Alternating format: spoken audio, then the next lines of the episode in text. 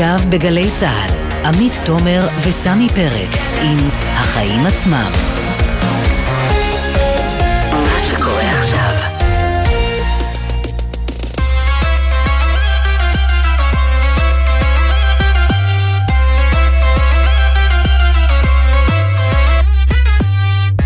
עכשיו שש ושלוש דקות, אתם על החיים עצמם, התוכנית הכלכלית-חברתית של גלי צה"ל, מהדורת יום שלישי.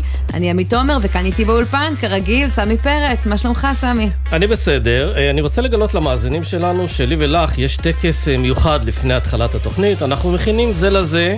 תה. תה. אז אה, לא היינו משתפים במידע הרגיש הזה, אלמלא היום רשות התחרות הודיעה שאנחנו בדרך למונופול חדש בשוק המזון הישראלי. חברת ויסוצקי הוזמנה בעצם לשימוע, ואם הם לא יצליחו לשכנע אותם שם אחרת, ענקית התה תוכרז כמונופול. כן, רשות התחרות סירבה להתעסק עם הנושא הזה שנים. לפני שנתיים פרסמתי, במקום העבודה הקודם שלי נגיד, תאגיד השידור הציבורי, תחקיר, שירח ויסוצקי שולטת בשוק התה וגם במדפים, כי המגבלות של חוק המזון לא חלות עליה, כי היא לא מוכרזת מונופול באופן אה, רשמי. אגב, אם הזכרת את התה שלנו, אז עובדה מעניינת, אחת הדרכים שהצליחה להתחמק מזה בעבר, זה שהיא שכנעה את רשות התחרות שהיא לא מונופול בתחום התה, כי הנה בצה"ל ליפטון, לפחות אה, בבסיס הצבאי הזה כאן ביהודה כן. הימית כבר עבר, עברו לוויסוצקי. בצה"ל זה לקוח גדול. כן, אז אה, גם זה כבר אה, לא נכון. שנה שלמה לקחת שרשות התחרות הרימה את הכפפה ופתחה בבדיקה של הדברים שהראיתי שם אז, וזה קרה רק אחרי שהממונה על התחרות התחלפה ועורכת הדין מיכל כהן נכנסה לתפקיד. אז תכף היא תהיה איתנו בתגובה ראשונה להחלטה הזאתי, ונדבר על שינוי גישה בהובלתה. כן, אנחנו נעסוק גם בפטור שהרבה מאוד אה, ישראלים מחכים לו, פטור מוויזה לכניסה לארה"ב. אנחנו מכירים את התורים בשגרירות האמריקאית. אז עברה כעת בקריאה אה, ראשונה הצעת חוק שמקדמת אותנו לשם. אנחנו נהיה עם שרת הפנים איילת שקד בעניין הזה ובעוד כמה נושאים. כן, עוד בתוכנית על קידום הקמת אוניברסיטה בגליל, ונתון מאוד מעניין מעולמות ההייטק. ברבעון השני אשתקד היו כ-150 חברות שהגיעו למעמד חד קרן, זה בתקופה היפה של ההייטק השנה, אחרי המשבר, משבר הון ברבעון המקביל, המספר הצטמק משמעותית, לא תאמינו לכמה. זה אולי מסמן את סוף החגיגה שם. כן, אז באמת השתמשו בזה יותר במושגים הנדירים של חד קרן. אה, אנחנו נעסוק גם כמובן לקראת החגים במה שקורה בנתב"ג, כמה אנשים יעברו שם אה, בשדה התעופה, אה, איך בעצם ינועו, ישונעו כל אותם אנשים שנוסעים לאומן. צריך כן. להזכיר, מלחמה באוקראינה, לוקח הרבה יותר שעות להגיע לשם לכל ה... המליצו לא לנסוע, עדיין נוסעים. אזהרות מסע, לא פשוט. וזהו, תגידי, מה נראה לך בעצם עדיף? לקבל תו שי לחג, או מתנה פיזית ממקום העבודה? חד משמעית אופציה ג', אני בן אדם של צ'קים, לא של מתנות, אם אפשר ישר לתלוש המשכורת, מה טוב. וכנראה שיש לא מעט כמוני, כי סקר חדש מראה שכ-700 מיליון שקלים לא ממומשים בכלל, כי הם בתווי קנייה שלא מנוצלים, אז אולי זה עונה על השאלה שלך. אז יש לנו הרבה מה להספיק, זה בטוח, אבל קודם כל, סמי, מה הכותרת שלך היום? אז הבנק השוויצרי קרדיט סוויס הוא מפרסם מדי שנה את דוח העושר העולמי. הם עוברים מדינה-מדינה ובודקים בכמה התעשרנו השנה, או במקרה הפחות טוב, בכמה העושר שלנו התכווץ. אז החדשות הטובות הן שבשנת 2021 התעשרנו, כלומר בממוצע הישראלים התעשרו ב-41 אלף דולר לאדם, יותר מאשר בשנת 2020. סך העושר לישראלי ממוצע, תקשיבי טוב עמית, 273 אלף דולר, אם את שווה פחות, אז את לא ישראלי ממוצע. בחירה, כן. אה, אז זה כל מה שכל אחד מאיתנו שווה, אבל החדשות הפחות טובות איך קובעים את השווי? מה זאת אומרת כמה אנחנו שווים לוקחים את? סך העושר, מחלקים באוכלוסייה, מקבלים אה, מספר, אה, לא מסובך, Mm. ממוצע מאוד מאוד אה, פשוט. אז החדשות הפחות טובות זה באמת שמדובר בממוצע. בישראל יש עושר רב שנובע בעיקר מעסקי ההייטק, והם שגשגו בשנה שעברה, קצת פחות השנה, אבל צריך לזכור שעל כל הייטקיסט יש פה שלושה עד ארבעה עניים, ואת זה לא מספרים לנו בדוח העושר, את זה תמצאו בדוח העוני. כן. טוב, זה דוח אה, שפחות נעים. פחות לקרוא נעים, אבל שנה. לפני החג עדיף דוח עושר. אה, כן. ומה הכותרת שלך? אז אני היום בקטע של חדשות טובות, חודש וחצי אחרי מבצע עלות השחר, עסקים שניזוקו כלכלית אה, במהלכו, ועובדים שנאלצו להיעדר ממקומות העבודה בגלל העוצר שהיה קצת יותר ארוך מהמבצע, זה אלו שגרים עד שבעה קילומטר מהגבול, יזכו לפיצוי, כך קבעה היום ועדת הכספים. זאת לא הפתעה, אני לא סגורה מה קרה קודם האמת, הפסקת האש או התחלת הבטחות הפוליטיקאים שסיוע נדיב יינתן, ככה זה כשאנחנו בתקופת בחירות. גם היום הם רבים על קרדיט, ועדת הכספים בראשותו של אלכס קושניר מישראל ביתנו הוציאה הודעה שאושרה הצעתו של שר האוצר ליברמן. ראש הממשלה יאיר לפיד מיהר להוציא הודעה משלו שזה קורה בהנחייתו. אבל בואו לא נתעסק בקרדיטים, בואו נתעסק במהות. הפעם הדחיפות שלהם עובדת לטובת תושבי עוטף עזה, וטוב שכך. ואם אתם מאזינים לנו וגרים באזור, אז נעדכן שלפי רשות המיסים, האתר להגשת בקשות ייפתח בימים הקרובים. מי שיעשה את זה יהיו המעסיקים, גם אם אתם עובדים שנעדרו בשבילכם עבור כל סוגי הפיצויים.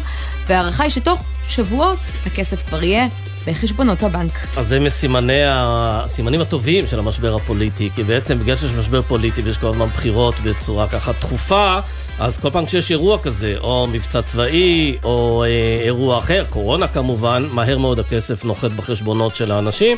אז אני אומר, אם כבר משברים ומלחמות ובעיות, מוטב חוסר יציבות פוליטי שמזרז את אנשי האוצר לבוא ולהחזיר את הכסף למי שנפגע. בהחלט. נתחיל? קדימה. סמי, תן לי לקחת אותך אחורה בזמן כמה עשורים טובים לאוגוסט 1989. אתה יודע מה קרה באוגוסט 1989? היו הרבה מאוד רפורמות של פתיחה ליבוא באותה תקופה. אז אה, גם אה, במקביל ככה ניסו להגביר את התחרות אצלנו, וזו הייתה בעצם הפעם האחרונה שרשות התחרות הכריזה על מונופול בשוק המזון. זה היה על טבעול, חברת הבת של אוסם, ששולטת, לדעתי עד היום, בשוק תחליפי הבשר אה, מסויה, ולמעשה שלושה תאגידי ענק בלבד נחשבים למונופולים היום בתחומים מסוימים. תנובה, אוסם ושטראוס עילית, סליחה, ארבעה, גם החברה המרכזית למשקאות, הלוא היא קוקה קולה. כן. זאת רשימה קצרה, ועכשיו ענקית נוספת בדרך להצטרף אליה. ענקית התה ויסוצקי זומנה לשימוע אה, בנושא, בסופה יוחלט האם להכריז עליה כמונופול, האם היא רק סנונית ראשונה. בואו נגיד שלום בעניין הזה לממונה על התחרות, עורכת הדין מיכל כהן. שלום. שלום רב. אז זה קורה אחרי הרבה מאוד זמן שלא הכרזתם על אה, מונופולים, וככה אפילו לא היו בדיקות בנושא, רשות התחרות העדיפה לא להתמקד בזה. תסבירי לנו את שינוי הגישה. אה, למעשה, א', אה, מאז 98 גם הוכרזו מונופולים, אמנם באמת לא בשוק המזון, כי רוב המונופולים אה, ורוב החברות, הספקים הגדולים כבר הוכרזו כמונופולין עוד קודם.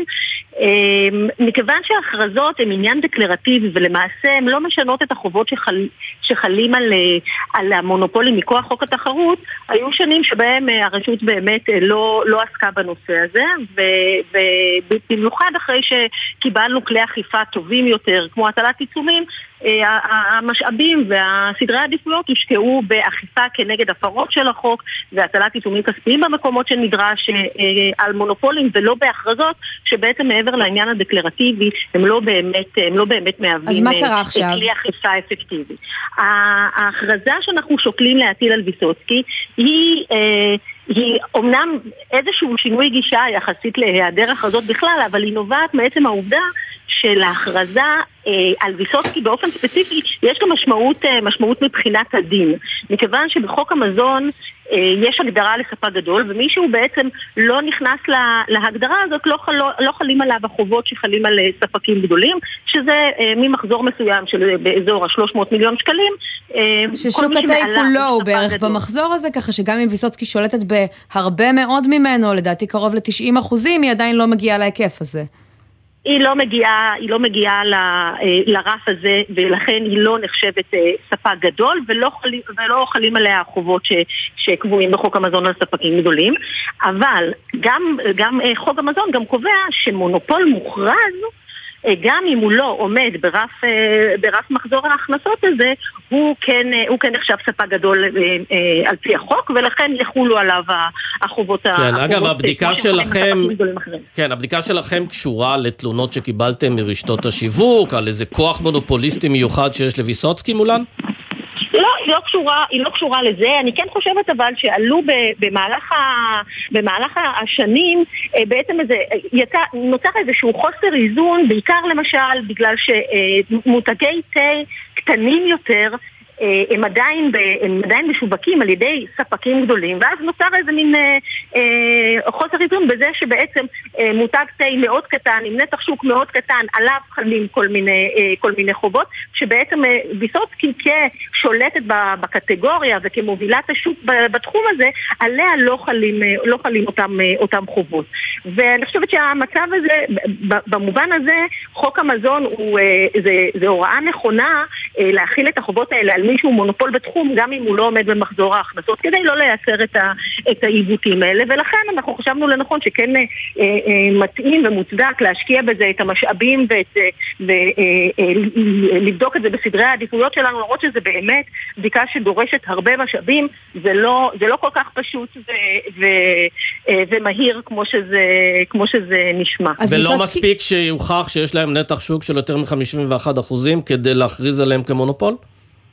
א', זה מספיק, יש שתי חלופות להכרזת מונופול, אפשר להראות את זה בנתח שוק ואפשר להראות את זה בכוח שוק. ההכרזה שלנו מתייחסת אה, בכמה שווקים, בבתי הירוק ובבתי אה, אה, שחור בטעמים ובחליטות צמחים, גם לנתח שוק וגם לכוח שוק, ובתי השחור רק, ל, רק לכוח שוק, אבל גם, גם הגדרות השווקים, הם, ש, שגם אותם צריך לעשות כדי להגיע למסקנה מהו נתח השוק.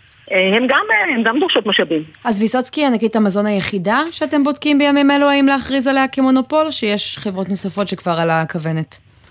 אנחנו עשינו איזושהי סקירה של השוק ואנחנו למעשה חיפשנו את המקומות שבהם האפיון המיוחד הזה של ויסוצקי קיים לגבי, לגבי אה, ספקי מזון אחרים ואת האמת של ויזוצקי זאת הייתה אה, הדוגמה היחידה, אה, בטח, בטח הבולטת, ואני לא, אה, לא יכולה להגיד על עוד מקרים שבהם הדבר הזה הוא מתקיים. מה עם שוק הקפה שחור למשל, שנשלט בידי עילית שלא, היא לא מונופול בתחום הזה?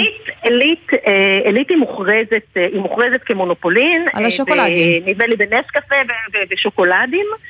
בשוק הקפה השחור ספציפית הייתה הכרזה שבוטלה על ידי, על ידי בית הדין, אנחנו לא שוקלים את זה כרגע, כן. והיא ספק גדול.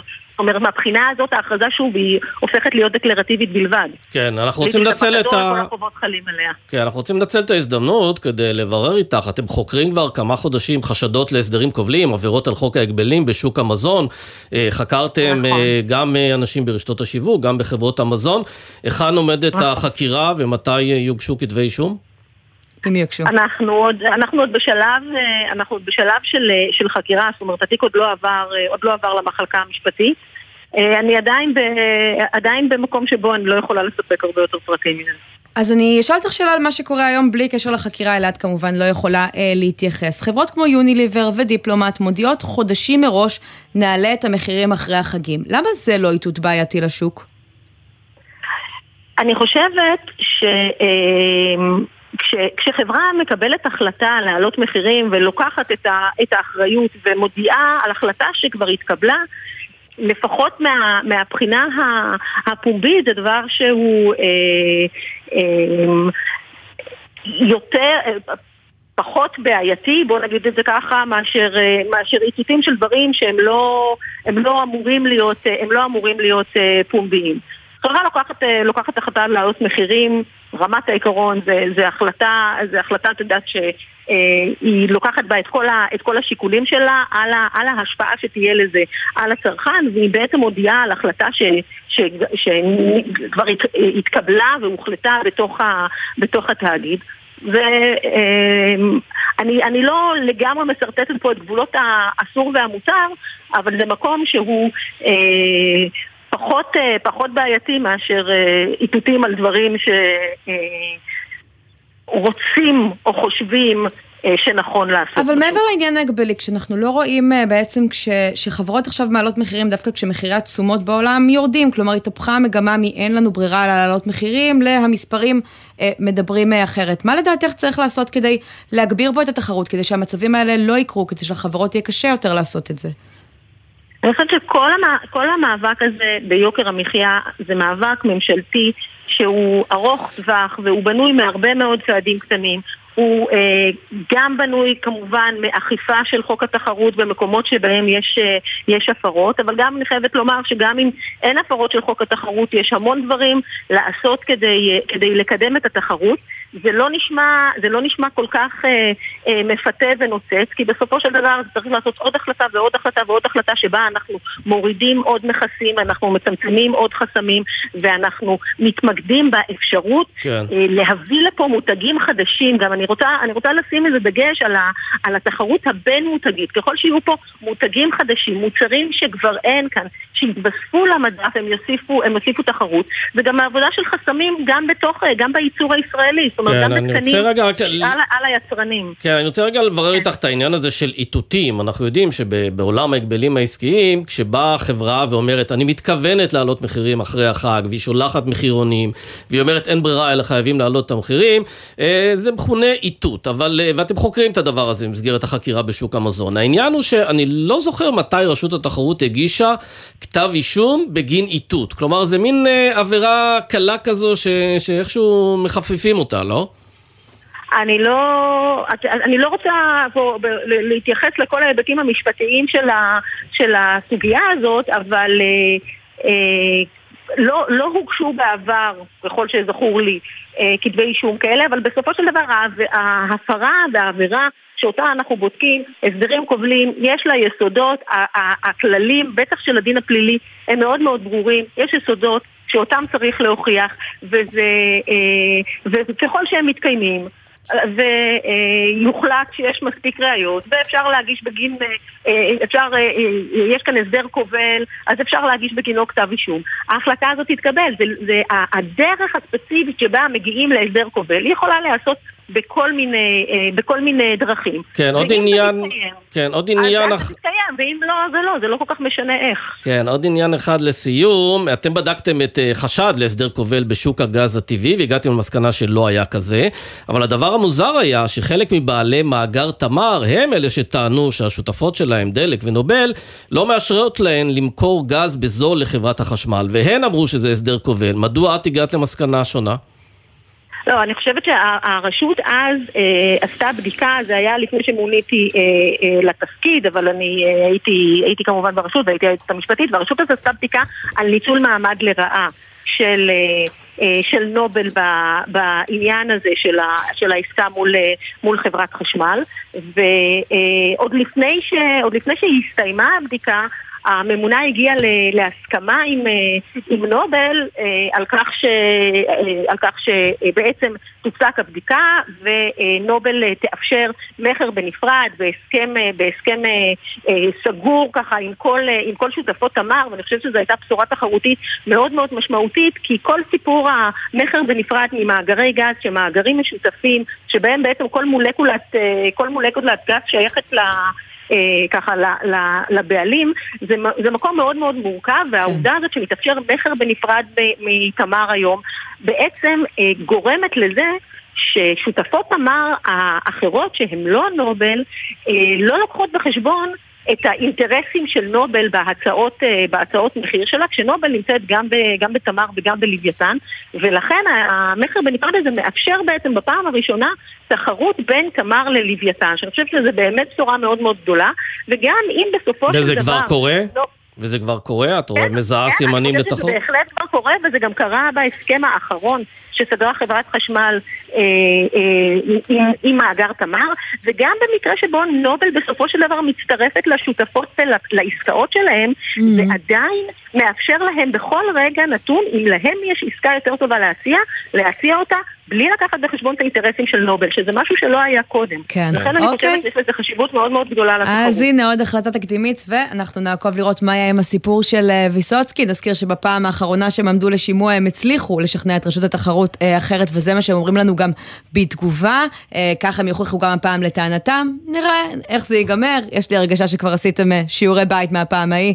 הממונה על התחרות. תודה רבה שדיברת איתנו. תודה רבה ולהתראות. יש לך ויזה הברית? יש לי לעשר שנים נדמה לי, אבל יכול להיות שחלק מהשנים כבר חלפו, אז אני צריך לבדוק את זה. אז מצבך טוב, כי מי שעכשיו מנסה להוציא ויזה לארצות הברית, אה, נתקל בתורים שמתחרים בתורים כחול לבן שלנו להוצאת אה, דרכון, ואולי אה, הנה צעד קטן בדרך לאמריקה, שימנע את הצורך בוויזה הזאת, הצעת חוק שמקרבת את הפטור מוויזה לארצות הברית על ידי זה שהיא בעצם מאפשרת לאסוף מידע על הנכנסים והיוצאים מהמדינה. עוברת אתמול בקריאה אה, ראשונה, עדיין לא לגמרי, זה כנראה יקרה רק אחרי הבחירות, ואיתנו בעניין הזה שרת הפנים, איילת שקד, שלום. שלום, אחר הצהריים טובים. את כמובן גם יושבת ראש הבית היהודי, ואני זוכרת שאת נלחמת בימים האחרונים לפני פיזור הממשלה חזק כדי לאשר את החוקים הנדרשים בשביל הפטור אה, מוויזה, שלא נפספס את הרכבת האווירית הזאת. זה לא הצליח אז, איך הגעתם כעת להסכמות? אה, כעת הליכוד פשוט הסכים, את החוק הקודם הוא לא הסכים להעביר אה, אה, מטעמי קרדיט, כאן פשוט, אני חושבת... לא, לא, לא היה איזושהי מחלוקת או סיבה והם פשוט העבירו. צריך להבין, יש שלושה חוקי ויזות שאנחנו צריכים להעביר. חוק אחד זה חוק ה-API שמוכן לקריאה שנייה ושלישית ואותו הליכוד עצר ללא סיבה. וזה חבל כי החוק כבר מוכן לחלוטין, רק צריך להעביר ואותו אותו. ואותו עדיין מסרבים להעביר, אין סיכוי שזה יקרה לפני הבחירות? ואותו הם עדיין מסרבים להעביר. אני מאוד מקווה, צריך להגיד שגם אני וגם שגריר ארה"ב בישראל, תום ניידס, עושים מאמצים רבים. הוא בעצמו מדבר, דיבר עם נתניהו, דיבר עם אריה דרעי, אה, ואנחנו באמת עושים מאמצים כדי לה, להעביר את זה. אם הם היו מאפשרים לנו להעביר את החוק, אז היינו יכולים לקבל פטור מוויזות כבר בסוף כן. השנה, תחילת שנה הבאה. השרה שקד, למה זה כזה רגיש? איזה... כן, באיזה מידע בכלל מדובר על הנכנסים והיוצאים? הרי את השמות שלנו לא, הם לא סודיים, גם לא דבר, הכתובות זה, שלנו. אין כאן שום מידע, אין כאן שום מידע רגיש, כולם הם יודעים הכל. זה גם בכל מקרה... אז למה זה אה, מחייב חקיקה? זה סטנדרט בינלאומי שהיינו צריכים לעמוד בו גם לולא הוויזות. העולם כולו הולך לפרוטוקולים האלה, והיינו צריכים לעשות את זה גם בלי קשר לפטור מהוויזה מארצות הברית. זה מאפשר חקיקה כי העברת מידע, שמות, זמן נסיעה, זמן טיסה על אנשים, מחייב חקיקה ראשית. אבל אני אומרת שוב, היינו עושים את זה בכל מקרה, זה חלק מסטנדרטיזציה שכל המדינות בעולם התעופה עובר בלי קשר לפטור מהוויזה. כן, אנחנו רוצים לנצל את השיחה איתך אה, כדי לדבר על עוד כמה נושאים. אה, קודם כל, בנובמבר אמורה להתחיל לפעול הרכבת הקלה בתל אביב, אה, בשעה טובה, ויש דיון בשאלה אם היא תפעל בשבת כן או לא, ורציתי לשמוע את עמדתך בעניין הזה. את בעד או נגד? הרכבת הקלה אמורה להתחיל לפעול בנובמבר. אני הבנתי שיש שם גם קצת עיכובים, בואו תבדקו ותראו מתי תתחיל לפעול. אבל כשהיא תתחיל? לפעול? שנייה, שתתחיל לפעול כמתוכנן. אם רוצים לעשות איזשהו שינוי, צריך לשבת, לדבר עליו, לראות שמגיעים להסכמות רחבות, בטח לא עיתונות בממשלת מעבר.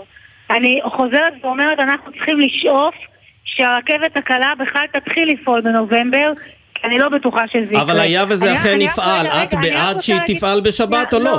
אני, אני בעד שהיא תתחיל לפעול כפי שהיא, כפי שהיא אמורה לפעול. כלומר שהיא לא תיסע בשבת? אם, אם רוצים להתחיל לפרוץ סטטוס קוו, זה משהו שצריך לשבת ולדבר עליו כמשהו נרחב, לא כאיזשהו מחטף נקודתי בעיר תל אביב. לא, אבל למה מחטף? היא אמורה לפעול מילה... בנובמבר, השרה שקד, צריך לקבל אז, החלטה. אז שהרכבת, שהרכבת תתחיל לפעול בנובמבר, אני מאוד מאוד מקווה שהיא תתחיל לפעול בנובמבר. אני אומרת לכם שאני שמעתי שגם בעניין הזה יש עיכובים ולא בטוח בכלל שהיא תתחיל, אני מקווה שהיא תתחיל. שתתחיל לפעול, ואז אם רוצים לשנות משהו... ממי שמעת? זה מעניין, כי ברכבת הקלה, דיברנו איתם בימים האחרונים, אוקיי, טוענים בתוקף, אה, הולכים לפי לוחות הזמנים, אולי את יודעת משהו שאנחנו לא. אוקיי, אז אני שמחה, אני שמעתי ממשרד האוצר, אם זה המצב... אז אני שמחה לשמוע שהיא תתחיל לפעול בנובמבר. לא, את יודעת, ברכבת הקלה עד שהיא לא על הפסים, היא לא על הפסים, אני סקפטית כמוך, אבל אה, עניין אותי מאיפה המידע. אם שמעת מהם בימים האחרונים, אז בואי נקווה שהם צודקים ושזה יתחיל לפעול. אני רוצה רגע להגיד מילה על הוויזות, כן. שהציבור יבין. אם הליכוד לא יאפשר לנו להעביר את החקיקה המוכנה, זה אומר שבמקום שנקבל פטור מוויזה בתחילת שנה הבאה, כל התהליך יתעכב בשנה. וזה חבל מאוד שבמשך שנה שלמה ישראלים סתם יצטרכו לחכות לתורים בשגרירות ארצות הברית. אבל אם הם יעבירו את ה-API בלבד, מה שמוכן לקריאה שנייה או שלישית, זה יספיק כדי לקצר בעצם את המועד אה, לוויזה מצד האמריקאים? כי אמרת שיש שלושה חוקים. נכון, אז אם הם יעבירו, אם הם יסכימו להעביר את ה-API, ה-PNR שהעברנו אתמול, אותו אנחנו לא צריכים לסיים. זאת אומרת, אפשר יהיה לקבל את הפטור גם בלי שנסיים את החקיקה של ה-PNR, ויישאר לנו עוד חוק אחד שאותו נצטרך להעביר. זאת אומרת שאם הם יעבירו את ה-API, יישאר לנו עוד חוק אחד, ואנחנו במאמצים גדולים יכולים להצליח להעביר אותו עד סוף השנה, הכל תלוי בהסכמות של, ה, של הליכוד. אם יסכימו, אנחנו נצליח. גם כשתשלימו את החקיקה ואת התהליך עם ארצות אה, הברית, בתקווה באמת שתשלימו, עדיין אנחנו נצטרך דרכון כדי להגיע לשם. התורים בלשכות האוכלוסין עדיין אה, ארוכים, זה המצב כבר מעל חצי שנה. אה, בתור השרה אחראית, את יכולה לעדכן אותנו מה קורה שם? כן, אז מה שקורה, וזה, זה משהו שקורה בכל העולם, בעקבות הקורונה במשך שנתיים אנשים לא הוציאו דרכונים ונוצרו תורים גדולים. לא, אבל בתחילת השנה אמר ראש לשכת האוכלוסין תוך חצי שעה זה ייפתר. כן, אנחנו פתחנו לשכה לדרכונים זמניים, כל מי שחייב דרכון באופ... בחצי שנה הקרובה יכול להגיע ללשכה בבני ברק, הוא מקבל תור מקסימום תוך שלושה שבועות במקסימום ומקבל את הדרכון ביד, על המקום, הוא לא צריך לחכות. את יודעת אגב שיש ספסרות על תורים אה, בעמידה שם? לא, דרכונים הזמניים לא, כי אנחנו כל יום פותחים תורים וכל הזמן יש תורים. אין שום צורך לספסר בדרכונים הזמניים. כל מי שרוצה שלושה שבועות מקבל תור ומוציא דרכון על המקום. ולכן את הבעיה הזו באופן זמני פתרנו. התחילו להגיע כבר מכונות לארץ, מכונות שיפתרו לחלוטין את הבעיה, כי אז בכל לשכה נציב גם מכונות ובכלל לא יצטרכו לעבור דרך, אה, דרך הפקידות. כן. אה, בעניין אחר, נשיא לשכת עורכי הדין לשעבר, אפי נווה, חבר ובן ברית שלך לשעבר, הורשע היום ביציאה וכניסה לארץ שלא כחוק ובקבלת דבר במרמה. את אה, מצטערת על הקשר הזה, על הברית הזו שהייתה לך איתו? אני לא מצטערת על השותפות שעשינו בעבודה היומיומית. הוא היה ראש לשכת עורכי הדין, אני הייתי שרת משפטים, ועשינו הרבה דברים טובים וחשובים ביחד. אה, אני מצטערת שהוא נקלע לסיטואציה ועשה את הטעות בשדה התעופה. אבל אה, זה כבר עניין אחר. אבל לפעמים את בוחרת שותפויות שאיכשהו מסתיימות במפחי נפש מכל מיני סוגים. את לא חוששת שזה יקרה לך גם עם המפלגה הנוכחית שלך? השותפות שלי עם אפי היא הייתה שותפות מקצועית ונכונה, בזכות השותפות הזאת אני הצלחתי למנות מעל 334 שופטים לכל הערכאות, שישה שופטים לבית המשפט העליון. אני הפכתי, אני בניתי מחנה שמרני בבית המשפט העליון, ובעיניי עשינו היסטוריה. אז זה צריך להישאר ככה, כי התנועה לאיכות השלטון דורשת עכשיו להשעות אותו לאלתר מלשכת אה, עורכי הדין, את אה, אפי לא, נווה. אני לא, אני לא נכנסת לדברים האלה, אני רוצה להגיד לכם שאנחנו עשינו היסטוריה, כי עד שאני נכנסתי למשרד, בית המשפט היה ליברלי ואקטיביסטי. לא, אני רק שואלת מה עמדתך. כשאני נכנסתי למשרד, אה, הצלחתי ביחד איתו לבנות מחנה שמרני בבית המשפט העליון. ואני חושבת שזה הישג גדול מאוד גם עבורי וגם עבור מדינת אה, ישראל. אבל הוא טיפוס די מפוקפק, כלומר לעשות אה, מחנה כזה, לעשות כזו מהפכה עובדת, עם אדם מפוקפק, זה לא קצת מכתים את העשייה שלך? אני, לא, ממש לא, אני עובדת עם מי, ש, מי שנבחר, הוא ראש לשכת עורכי הדין הנבחר באותה עת, ואנחנו עשינו ביחד עבודה מאוד חשובה. השרה איילת שקד, שרת הפנים, יושבת ראש הבית היהודי, תודה רבה ששוחחת איתנו. תודה רבה. ועכשיו אנחנו לעניין אחר, על אה, בסיס תל חי. אה, שרת החינוך יפעת שאשא ביטון מקדמת הקמת אוניברסיטה אה, בגליל. איילת ברון איתנו כאן באולפן, כתבתנו לענייני חינוך, אז מה, בשורה לצפונים? כן, ערב טוב, אז באמת אה, לפי פרסום אה, בדה מרקר אה, מוקדם יותר השבוע, השרה, שרת החינוך יפעת שאשא ביטון מתכוונת לקדם הקמת אוניברסיטה בגליל, בעצם המהלך הוא לקחת את מכללת תל חי, להפוך אותה לאוניברסיטה, זה יהיה אוניברסיטת תל חי או אוניברסיטה בגליל, אבל בכל אופן בשורה שמחכים לה הרבה מאוד שנים. זה מגיע בתזמון שהוא טיפה בעייתי מבחינה תקצובית, כי אנחנו יודעים שבשביל להפוך מכללה שמתרכזת בעיקר בהוראה לאוניברסיטה שמתרכזת בין היתר במחקר, צריך הרבה מאוד תקציבים, לא כאלה. שאפשר אה, למצוא להם ככה מקור כרגע לפני הבחירות. צריך להגיד אגב אה, שזה כבר המוסד השלישי שעושה את ההסבה הזו. ראינו את זה גם במכללת אריאל שהפכה לאוניברסיטת אריאל, גם למרכז הבינתחומי שהפך להיות אוניברסיטת רייכמן. ומה יהיה הייחוד של אותה אוניברסיטה, שאגב איך היא תיקרא? אוניברסיטת תל חי או אוניברסיטת אז, הגליל? אז מוסדות אה, ככה נותנים לעצמם את השמות, ככה גם במל"ג לא הצליחו לעצור את אוניברסיטת רייכמן עם כמה שהם ניסו, אז אה, נותנים להם ככה את הכבוד והם עוד לא בדיוק החליטו. הייחוד יהיה ביומד, חקלאות, שזה משהו שיש ככה יותר בגליל.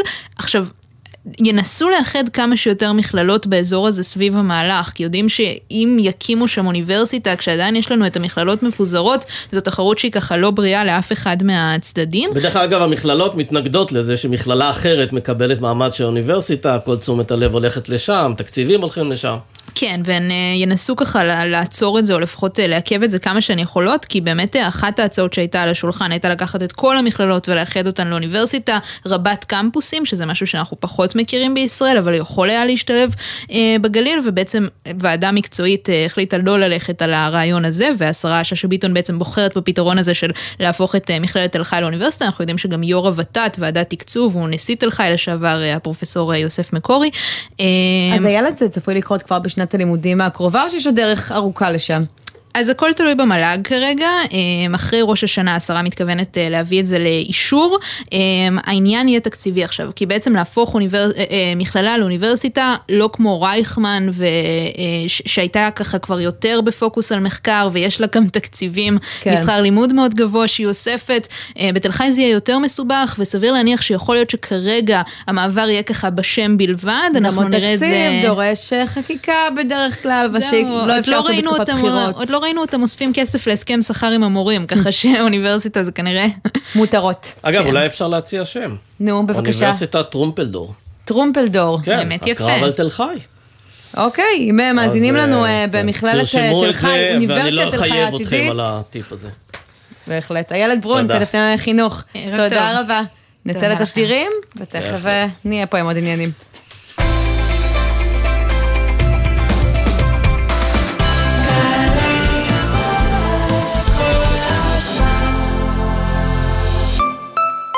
אמא, אבא. כן, זה אני, התינוק שלכם. למה אני מדבר בקול רציני? כדי שתקשיבו לתשדיר הזה של חיסכון לכל ילד של הביטוח הלאומי. אתם יודעים שאתם יכולים בקליק אחד להגדיל לי את החיסכון? ואז בגיל 21 אוכל לקבל כ-70 אלף שקל במקום רק 20 אלף. אז למה למנוע את זה ממני? הביטוח הלאומי מציג חיסכון לכל ילד. רוצים שהילד שלכם יקבל יותר? היכנסו לאתר הביטוח הלאומי, ובפעולה אחת פשוטה, בלי בירוקרטיה, תבטיחו לילד עתיד טוב יותר. אתה הבנת את זה, אבאלה? יאללה, אני אחזור להיות תינוק עכשיו. גגה בובו. פרטים באתר. עמיתי מועדון חבר, אתם מוזמנים להירשם למרוץ חבר עם עד חמישה מקרוביכם ותיהנו ממגוון מסלולי ריצה, כיבוד עשיר וערכת שי לכל משתתף. 21 באוקטובר, גני יהושע תל אביב. ההרשמה באתר מועדון חבר. הכל בשבילך, חבר איזה אסון! בעמוד החשמל נתקע עפיפון. שקע, לא צריך לחשוש, שלח הודעה לחברת החשמל.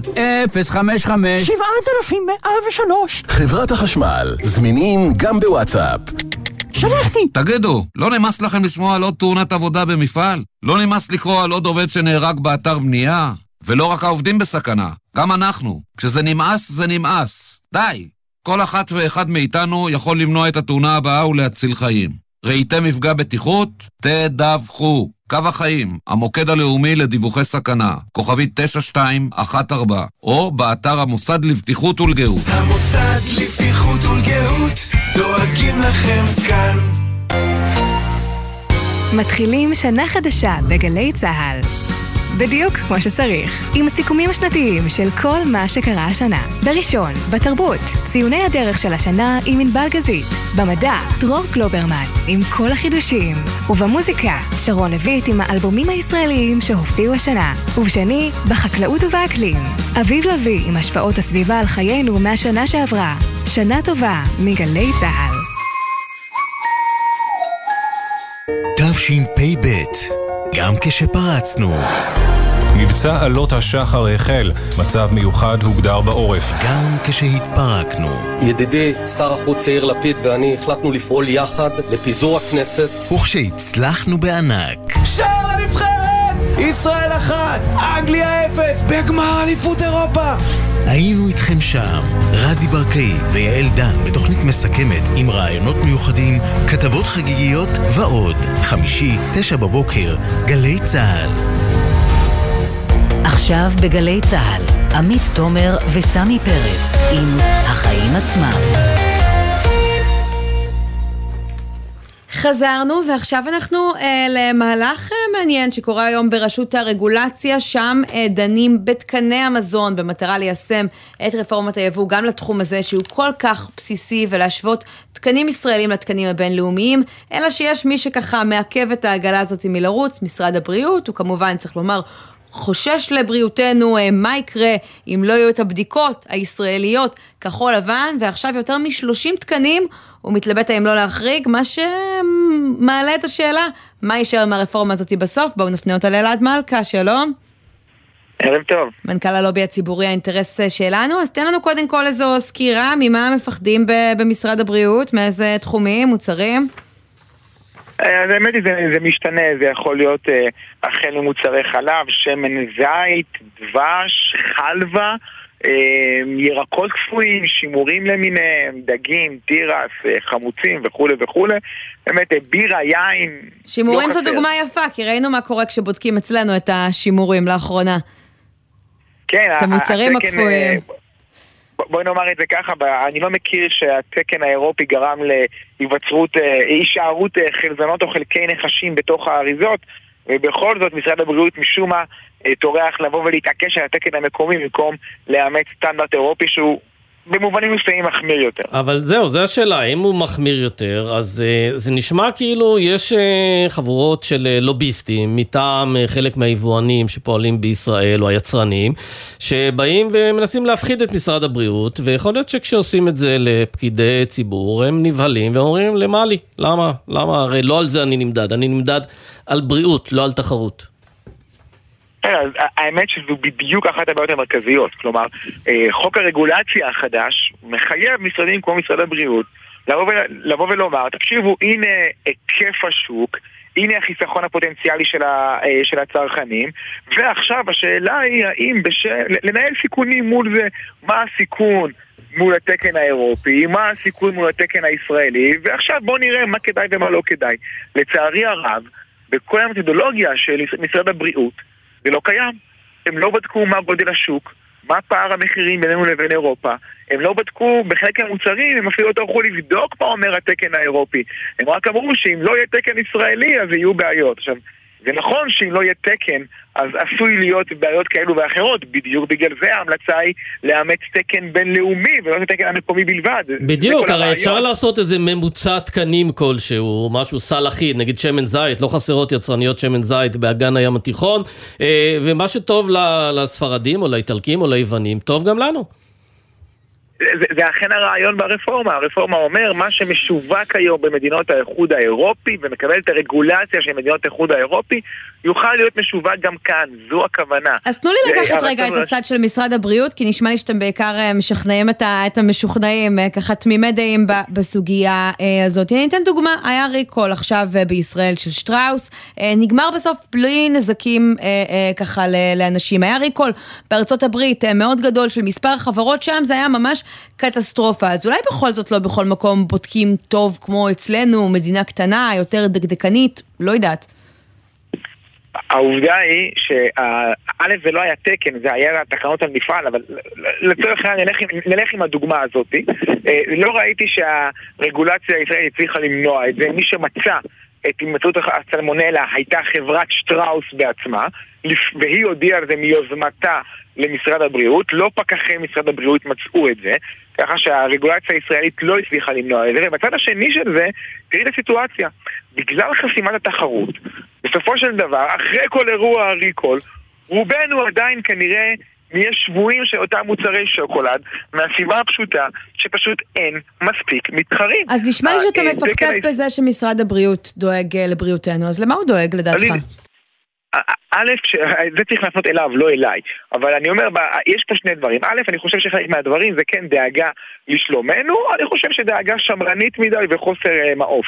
אגב, יכול להיות שזה גם- עדיין אה, טראומת אה, רמדיה, שבעצם אה, הביאו לפה מוצרים, שגם הביאו כמובן למותם של תינוקות, שזה באמת אירוע סופר חמור, ויש איזו טענה שמשרד הבריאות עדיין לא השתחררו מהטראומה הזאת, מה גם שחלק מהאנשים שם פשוט עמדו לדין. אז א', תמיד אפשר, יכול מאוד להיות שזה גם כן עדיין חלק מטראומת רמדיה. אני שוב חוזר ואומר, הדבר המרכזי שאמור לעמוד לנגד אה, עיניו של משרד הבריאות זה שהתקן גם אז לא הצליח, לא הצליח למנוע את זה. עכשיו שוב, לא אומרים פה תפרצו את השוק, תביאו מכל מקום אפשרי, ממדינות אירופה, מדינות מפוקחות, נגיד מעבר לזה, בסדר, בחלק מהמקרים זה לא טענה לבריאות ולא טענה לשום דבר אחר, סליחה, אבל לבוא ולהגיד שבשם... זה שאפשר באירופה להוסיף אחוז אחד סוכר יותר מאשר אה, אה, אה, מה שמותר להוסיף בישראל לדבש, בגלל זה נמנע יבוא.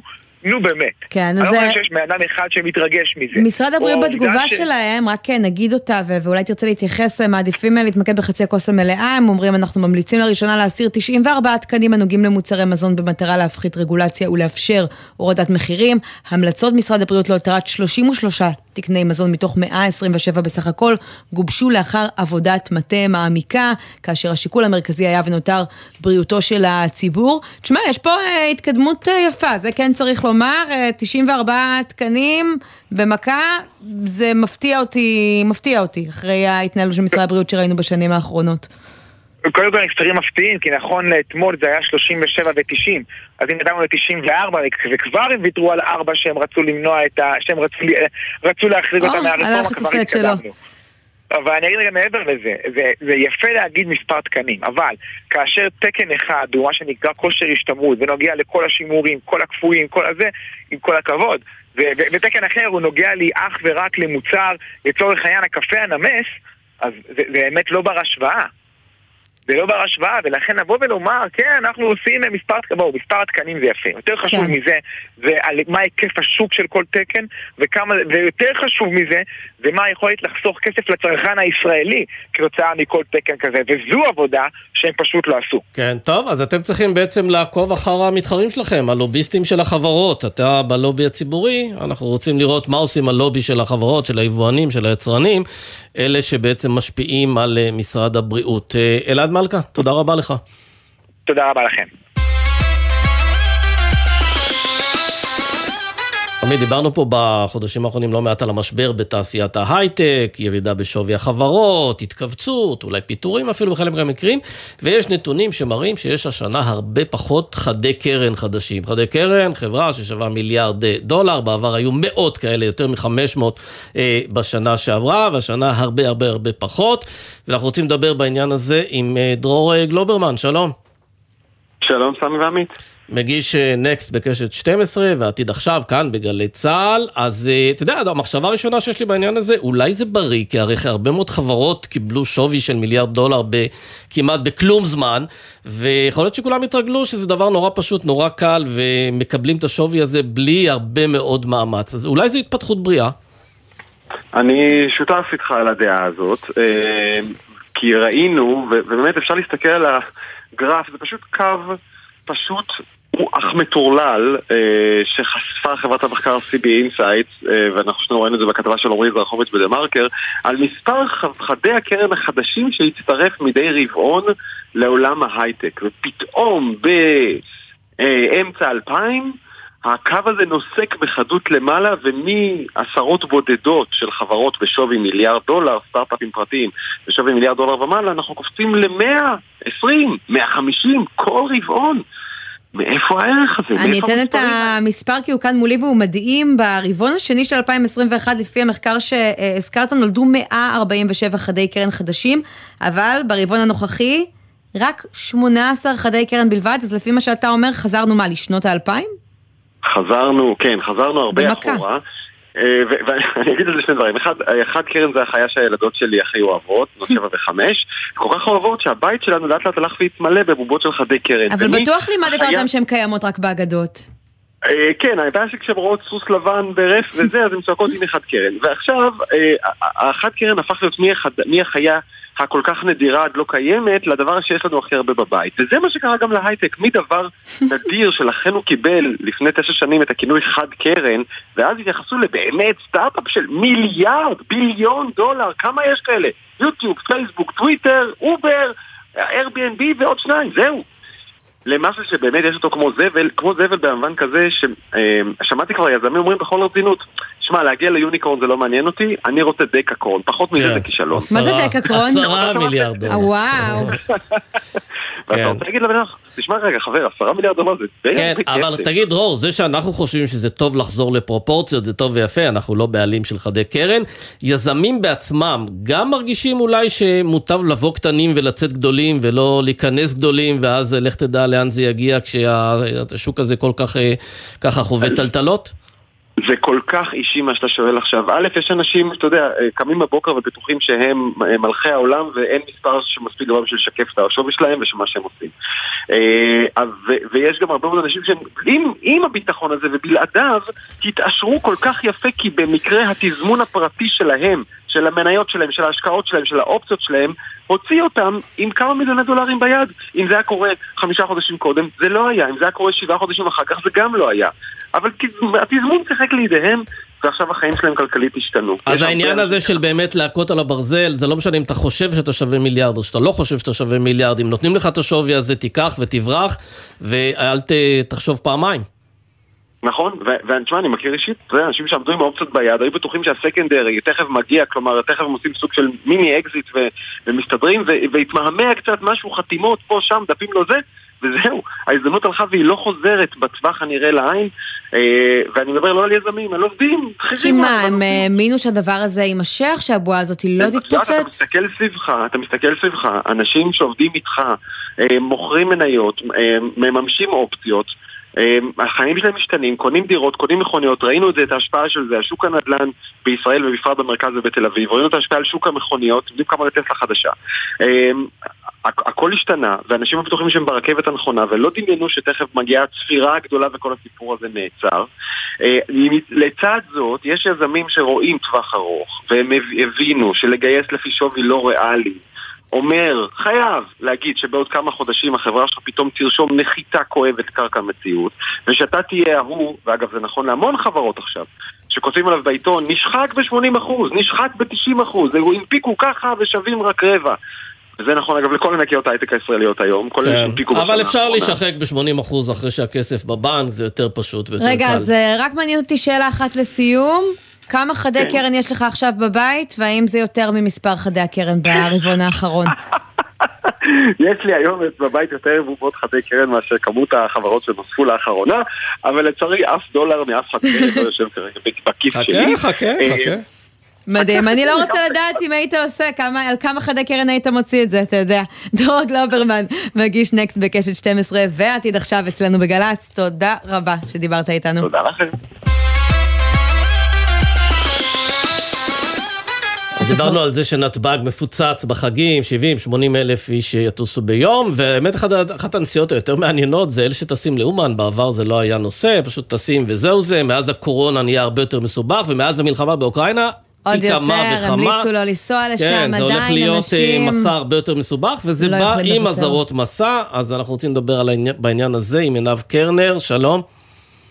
כן, שלום לכם, ערב טוב. אז מה? מסתבר שחרף כל האזהרות, הישראלים אה, נוסעים בהמוניהם, אפשר לומר, אה, ל- לאומן, והדרך שלהם מאוד מטלטלת. כאמור, אין טיסות ישירות, בוודאי לא פה מהארץ, וגם הטיסות לאוקראינה חסומות אה, בעקבות המלחמה, מה שאומר שהדרך שהם עוברים היא כל כך ארוכה. תחשבו, הם לוקחים מפה טיסה, במקרה הטוב מגיעים למולדובה או לרומניה, ואז יש להם עוד נסיעה באוטובוס של עוד בין חמש לשבע שעות, ואם הם מגיעים לאזורים מרוחקים יותר באירופה, אז הם מגיעים גם לנסיעה של 15 שעות, ומי שרוצה להספיק להגיע, כאמור, הטיסה האחרונה שתצא מישראל זה רק ביום חמישי, כי אז כבר נכנסים לשבת, וביום ראשון כבר ערב חג. אגב, המספרים יהיו אה, נמוכים יותר בגלל אזהרת המסע ובגלל תלאות כן. המסע הזה? בוודאי, תראו, המספרים הם עדיין גבוהים, אנחנו מדברים על ששת אלפים, אה, אפילו קצת יותר מזה, שנמצאים כבר שם, ואגב, מתחילת החודש, מתחילת ספטמבר כבר התחילו אה, אה, לטוס לשם אנשים, כי לא ידעו בדיוק איך זה יהיה, ואם כן. יהיו חסימות אה, ו, אה, וחסימות, ו, אבל ביומיים הקרובים, זאת אומרת עד יום חמישי תהיה רכבת אווירית של קרוב ל-20 טיסות רק אה, לאותם אה, נוסעים שטסים אה, לאומן. זהו, ומעבר לאומן, כי אנחנו כן רואים שיש עכשיו גם בשגרה עומסים בנתב"ג, אני מניחה שבחגים הם יהיו הרבה יותר עמוסים, באמת, גילוי נאות, אני נמנית בין הטסים, אז תספרי לי איזה תרחישי מי מחכה לי שם.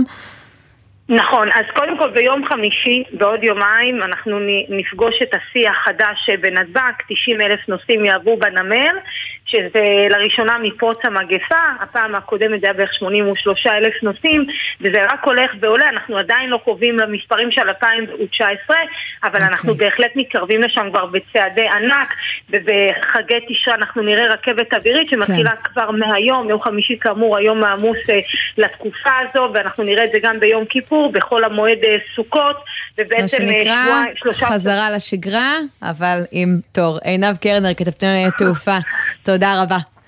תודה רבה לכם.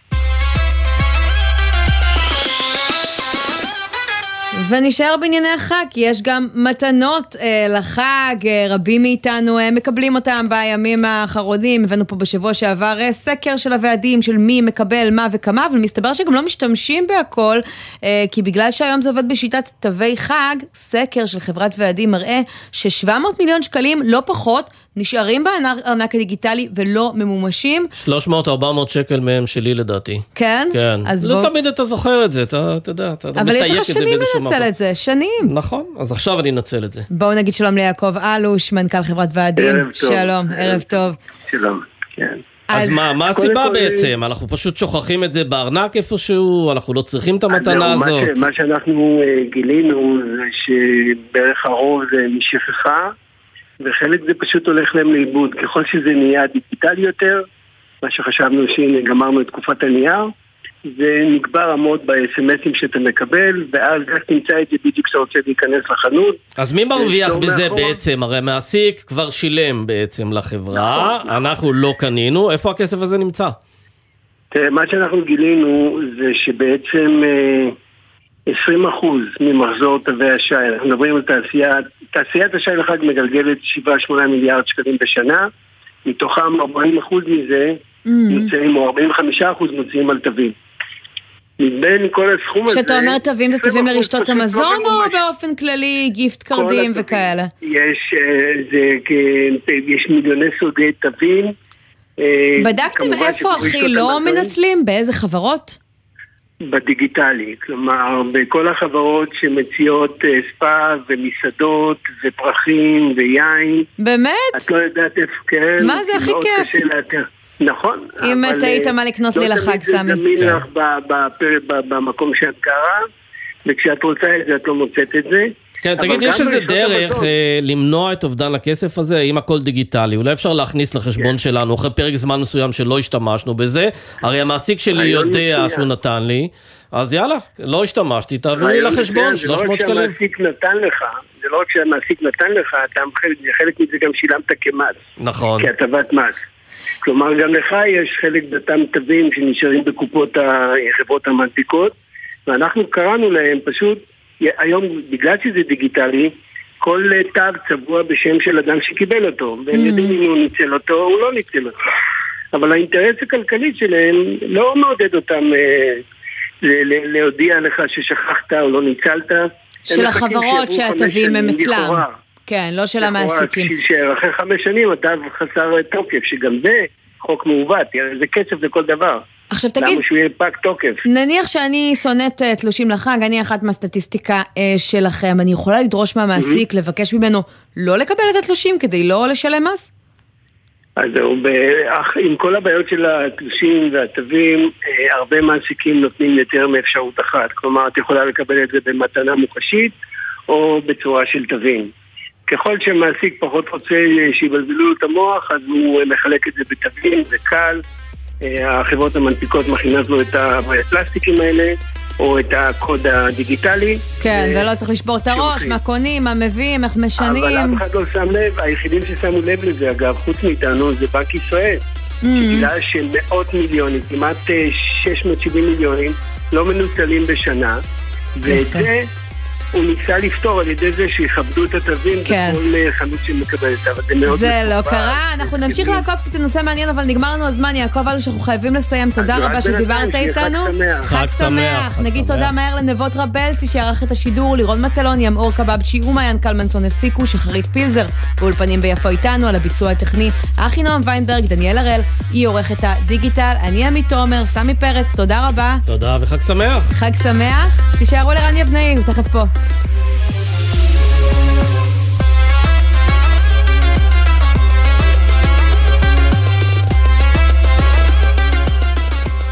בחסות הפניקס סמארט, המעניקה עד 45% הנחה בביטוח המקיף. כוכבית 5432, או חפשו הפניקס סמארט בגוגל. כפוף לתקנון המבצע, הפניקס חברה לביטוח בע"מ. בחסות מחסני חשמל, המציעה מבצע על כל מזגני הווי-פיי החכמים, וגם חמש שנות אחריות מלאה על ההתקנה לכל המזגנים.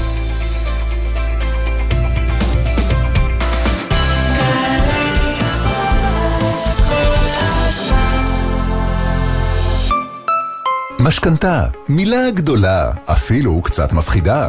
אבל לפני שאתם לוקחים או ממחזרים משכנתה, חשוב שתכירו את הכלים שיעזרו לכם להשוות ולבחור בין ההצעות. בנק ישראל מציג רפורמת השקיפות במשכנתאות. מבינים יותר? משלמים פחות. יותר שקיפות, יותר תחרות, יותר כוח ונוח להשוות, כדי שתוכלו לבחור את ההצעה המשתלמת ביותר מן ההצעות שתקבלו מהבנקים. חפשו רפורמת השקיפות במשכנתאות, או ייכנסו לאתר בנק ישראל. אתם קולטים עובדות ועובדים חדשים בתעשייה ובהייטק. אנחנו מעניקים כמאה מיליון שקלים. אתם קולטים? הרשות להשקעות מקדמת שילוב עובדות ועובדים חדשים באמצעות עידוד העסקה ותמריצים. השנה אנחנו מעניקים כמאה מיליון שקלים במגוון מסלולי סיוע ועד 150 אלף שקלים על כל משרה חדשה. ימים אחרונים להגשת בקשות. בדקו את זכאותכם באתר. משרד הכלכלה והתעשייה. מובילים כלכלה אנושית. ייי, חגי תשרי! בואו להיות תל אביבים לכמה ימים ולחגוג איתנו את השנה החדשה. תל אביב יפו מזמינה אתכם להתחיל באחד מסיורי החג, להמשיך ליוגה בחוף גורדון, לטייל במוזיאונים ובאטרקציות ולסיים בקוקטייל על אחד הברים בדיזנגוף. וכשתתעייפו, תוכלו לבלות את הלילה באחד המלונות שיש לעיר הזאת להציע ולהתחיל שוב בבוקר. חגי תשרי בתל אביב יפו, הטבות במוזיאונים, במלונות ובסיורים עירוניים. למידע ייכנסו ל-visitmakaftlv.co.il עוד דקות אחדות, כנראה ידווחו שילד של מישהו נפצע ועדיין לא ברור אם הוא ישרוד. עוד דקות אחדות יפרטו שזה קרה בגלל נהג שנסע במהירות מופרזת. אז יש לך דקות אחדות לוודא שהנהג הזה לא יהיה אתה. בקרבת מעבר החצייה, הורד את הרגל מהגז ותן זכות קדימה למי שחוצה. בואו נסיים את היום הזה בריאים ושלמים. כולנו מחויבים לאנשים שבדרך. הרלב"ד. מיד אחרי החדשות, רן יבנאי.